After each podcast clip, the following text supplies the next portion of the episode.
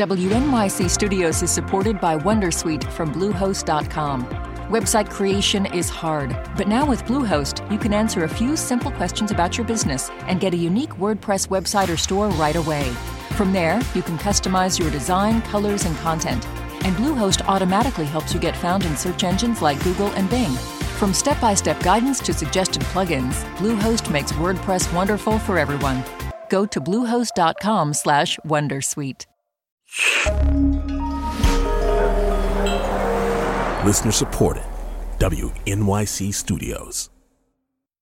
Hey, it's Latif from Radiolab. Our goal with each episode is to make you think, how did I live this long and not know that? Radiolab, adventures on the edge of what we think we know. Listen wherever you get podcasts. Welcome to NYC Now, your source for local news in and around New York City from WNYC. It's Friday, August 18th. Here's the morning headlines from Tiffany Hansen.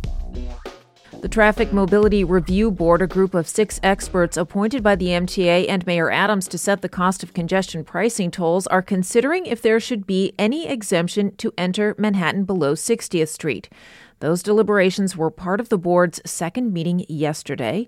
Governor Phil Murphy is calling for New Jersey drivers who already pay bridge and tunnel fees to be exempt. But Juliet Michaelson, who is a special advisor to the congestion panel, says if the MTA does that, it will increase the base rate by as much as $9 for everyone else. That'll bring the daily congestion fee to its highest predicted estimate the upper range of what was analyzed in the EA, the infamous $23 toll. By law, the MTA must charge enough to make $1 billion a year for capital improvements. It hopes to have the program up and running by next spring.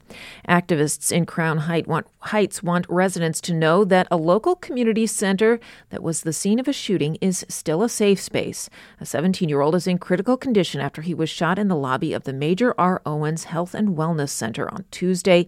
The teen had just left a basketball game. The community's center chairman John Coelho says he hopes peace can be built there.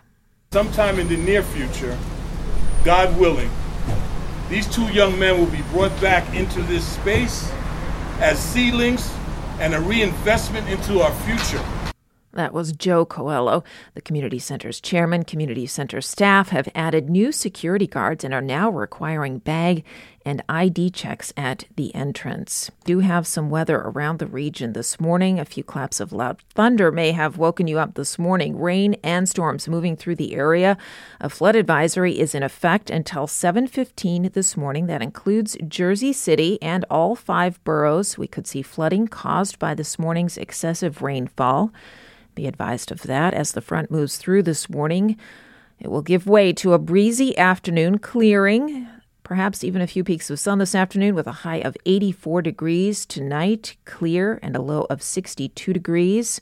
Allergies today, weed pollen levels are moderate, grass pollen is low. 72 degrees now in the city. It's WNYC. Thanks for listening. This is NYC Now from WNYC. Be sure to catch us every weekday, three times a day, for your top news headlines and occasional deep dives. And subscribe wherever you get your podcasts. See you this afternoon.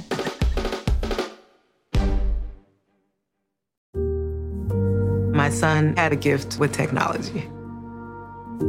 With reliable internet at home through the Internet Essentials program, the world opened up He's part of this next generation of young people who feel they can thrive.